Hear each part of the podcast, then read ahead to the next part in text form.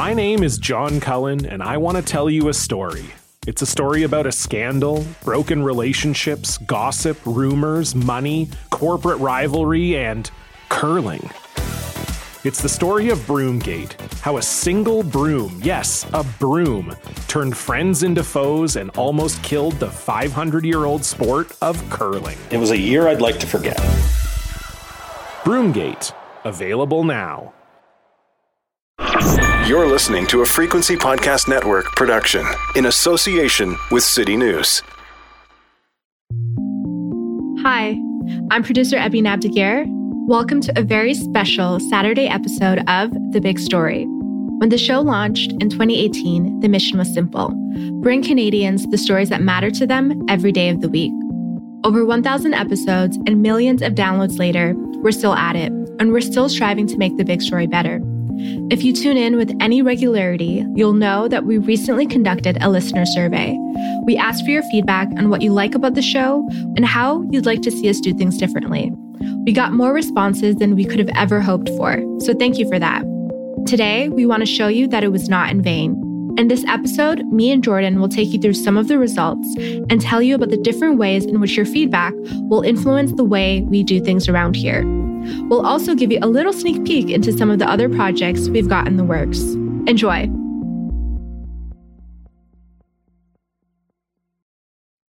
So, whenever we're ready, you're the host. Take it away. okay, we're rolling. Hi, Jordan. Thanks for being a guest. How does it feel being on the other side?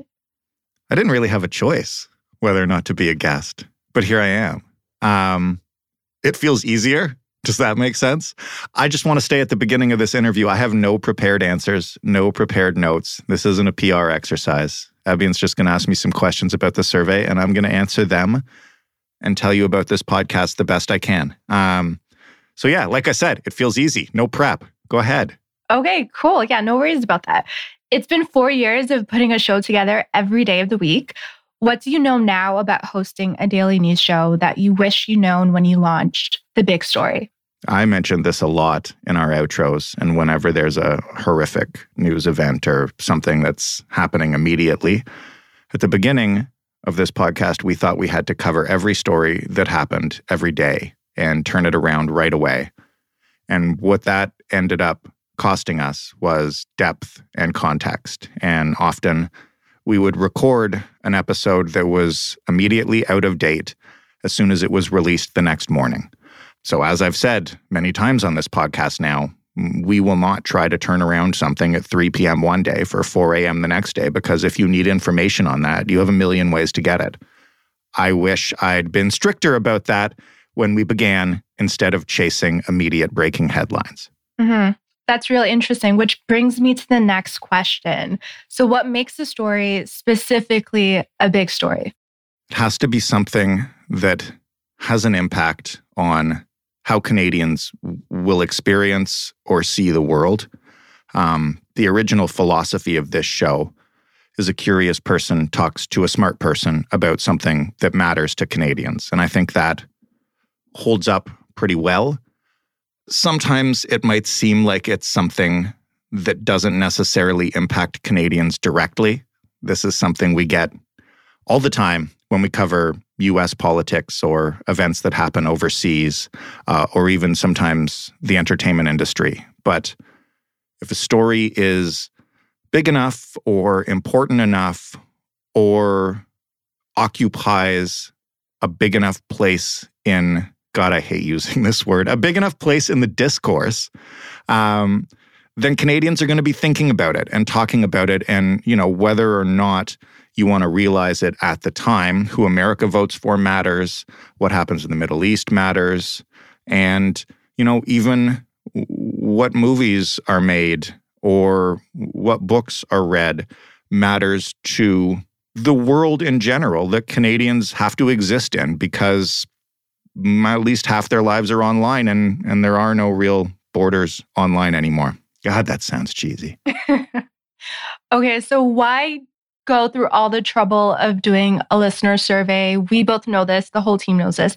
I mean, we get a lot of feedback on Twitter, right? Yeah, a lot. Qu- quantity over quality sometimes, but a lot. Okay, so why do the survey then? Because we want feedback that goes beyond 140 characters because uh, a lot of the feedback we get on twitter comes from people who read uh, the little intro we write to the episode and post it and uh, have never listened to an episode of the show in their lives and frankly probably won't and that's okay. Um, but one of the things i hope separates us from a lot of the strictly news podcasts out there is that we try to approach it as a community. And when you offer people the chance to give their thoughts and feedbacks and criticism and praise and all of that stuff in something as listen and whoever's listening to this if you filled out the survey you know it actually took a fair amount of time to fill out so those are the people that probably care about this show the most and those are the people that i really want feedback from because they're the ones who are invested in it mm-hmm. So, as the host, what piece of feedback were you most surprised about? I think the thing that I was most surprised about is the topic selections that people both asked for and and asked for less of and how often they overlapped. You know, we got lots of feedback saying we we like the topics you guys choose. You do a great job. Keep choosing them, et cetera, et cetera. Um, but then we also uh, gave opportunities for people to list which we should do more of or less of. And and a number of categories were fairly high on both lists. Uh, covid-19 was a good one. Uh, climate i think was up there. And so it's hard to please all the people all the time i guess. And and quite frankly sometimes we have to do what's in the news and we don't get much of a choice about it. But when we do i find that kind of feedback really comforting to know that when we settle on a topic or an approach to an episode, we don't have to make everybody happy because we'll never do that. I mean, that's something you should probably know already, but it's good to have that reinforced. So, like most podcasts, we have advertisements, and you officially advertised for mattress. So, congratulations. The mattress ad. Yes. Everybody loves and hates. Speaking yeah. of things that some people love and some people absolutely loathe, um, if you're one of the people that loathes the mattress ad, I'm sorry, but I do. I do actually like the mattress. Uh, just some background. Only Jordan got a mattress. Uh, the producers didn't. Yeah, that's true. There's got to be some perks of this job. This is true. Listeners also said that they don't mind the ads, but some pointed out that that the number has been on the rise lately. So, what is going on about that? So, first of all, you people should be happy for us having more ads. I'm sorry that it interferes with your free podcast, but that means that the show is succeeding, um, that sponsors want to be a part of it, that they value our community, they value our approach to the news. Uh, this is like inside journalism baseball, but you should know if you care about the media that uh, big brands are a little bit leery of advertising in uh, news environments these days, frankly, because the news sucks and it's never any good. And there's always a risk risk. your brand is going to be attached to things like insurrections or racism or climate change or mass shootings or whatever. So, so news advertising is kind of a tough market. Um, so the fact that ours has been going up is a sign that that people trust us to explain the news in a way that's not horrible. So that's great. I understand that it's annoying. Like I really do. I listen to podcasts every single day. And when a show that used to have no ads or maybe one ad in the middle or one ad at the beginning all of a sudden has two at the beginning and three in the middle and four at the end, it's frustrating. So listen, I, I will tell you that we are working on that. First of all, we're always working to get more advertising because that's how we keep our jobs. But we are also working on a way for you to subscribe to this podcast in an ad free feed. That's hopefully coming soon. We're pushing it as fast as we can because we know that uh, some people, listen, some people requested it by name. Uh, like a dozen people or so requested it by name in the survey. Like, what else can we do to make you listen? I would love an ad free feed. So we're working on it. Be a little bit patient. It'll be there soon. And then you can support the podcast directly. You don't have to listen to me shill for mattresses. We're all really excited about that. So, the next thing, let's get into demographics. Most of our listeners are surprisingly older? Depends on what you consider older. You're a lot younger than me. Most of our listeners are around my age. Yes, between 45 to 59. I am not 45 yet. There's a lot of listeners between 45 and 59, but the one, I think the demographic younger than them was the biggest demographic, right? Is that true? No, actually, 45 to 59 is the biggest demographic. So I aged you there. Excellent. You aged yes. me. That's okay. 35 to 44 is the second biggest demographic. That's my demo. Yes, then 28 to 34. Okay. And more people are 60 plus than 23 to 27, which I was pretty surprised about. And then the rest are below 18 years old. So we have some children and some teens, which, which is, is great. Yeah. Speaking of things that surprised me, yeah, that that's one of them for sure. Um, and I think maybe that's just because we still, for whatever reason, automatically associate uh, podcasts and and things that exist solely in the digital world as things for the youths, and they're not anymore. Like my mom listens to podcasts. In fact, she's she's probably in our older demo, but. Uh, mm-hmm you know it, it's not like that people have people have had podcasts now they're as much as they're a new thing in terms of comparing them to mm, you know, radio, newspapers, television, etc. Um, they're not that new anymore. They've been around for almost two decades in one form or another, and and people have found them. So listen, I don't care what demo people are in. It did surprise me a little bit because I had to rethink my own expectations of who I'm talking to. And it honestly kind of thrills me that even as I get older, I'm I'm still talking to people that are older than me a little bit. So I can still kind of feel like the young upstart kid, even though I'm like 20 years removed from being that. So thank you, everyone who listens. So on subjects, the majority of surveyors said they liked all subjects. Okay, cool. We shouldn't have left that answer in there, by the way. We should have made them choose. It was a cop out. So, aside from saying that people liked all topics, there were plenty of people who said that they wanted and or liked stories about social justice and climate change. But what did we find out, Jordan? Okay, so this is a a true media phenomenon that happens everywhere. Um, but when you do surveys like this, people say they want the things that they think make them virtuous, but then when in practice, they actually do not.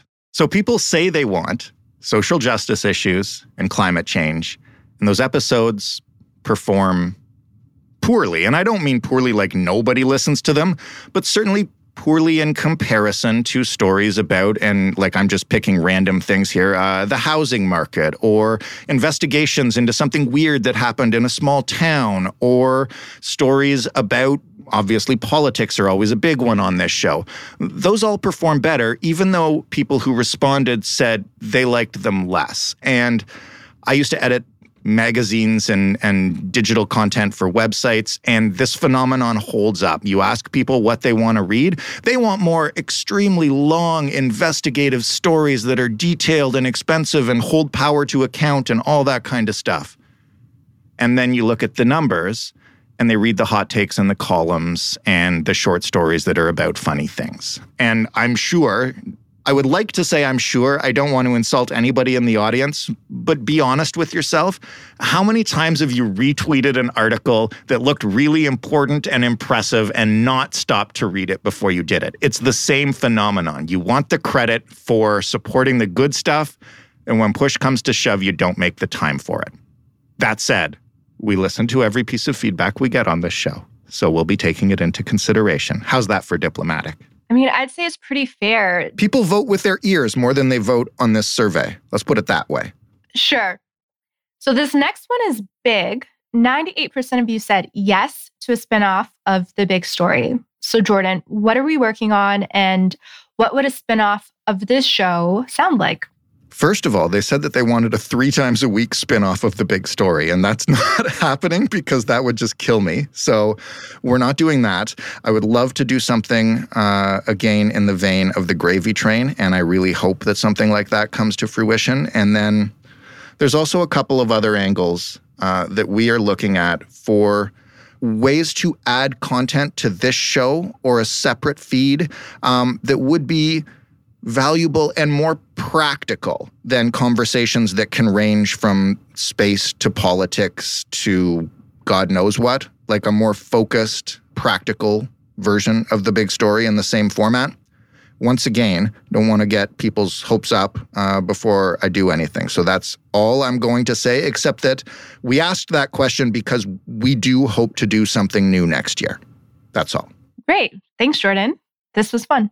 Thank you so much, Ebyan. And thank you to you and Joe and Braden and Stephanie and Mary and Diana and everybody on this team that makes this show possible. And again, if you filled out the survey, thank you because it was really valuable to us. And I hope over the coming months you get to see some of the stuff you asked for reflected in the shows you get. And subscribe to the ad free feed when it drops. Thank you. That was Jordan Heath Rawlings, host of The Big Story. As always, you can find us on Twitter at The Big Story FPN, and you can call us at 416 935 5935. We can't take your call, but we do listen to the voicemails. And if you leave a really thoughtful response, you might even make it into the show. I'm Ebyan Abdigir. Thanks for listening. We're back on Monday.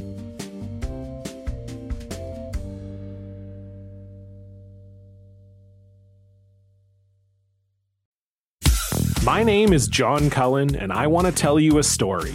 It's a story about a scandal, broken relationships, gossip, rumors, money, corporate rivalry, and curling. It's the story of Broomgate, how a single broom, yes, a broom, turned friends into foes and almost killed the 500 year old sport of curling. It was a year I'd like to forget.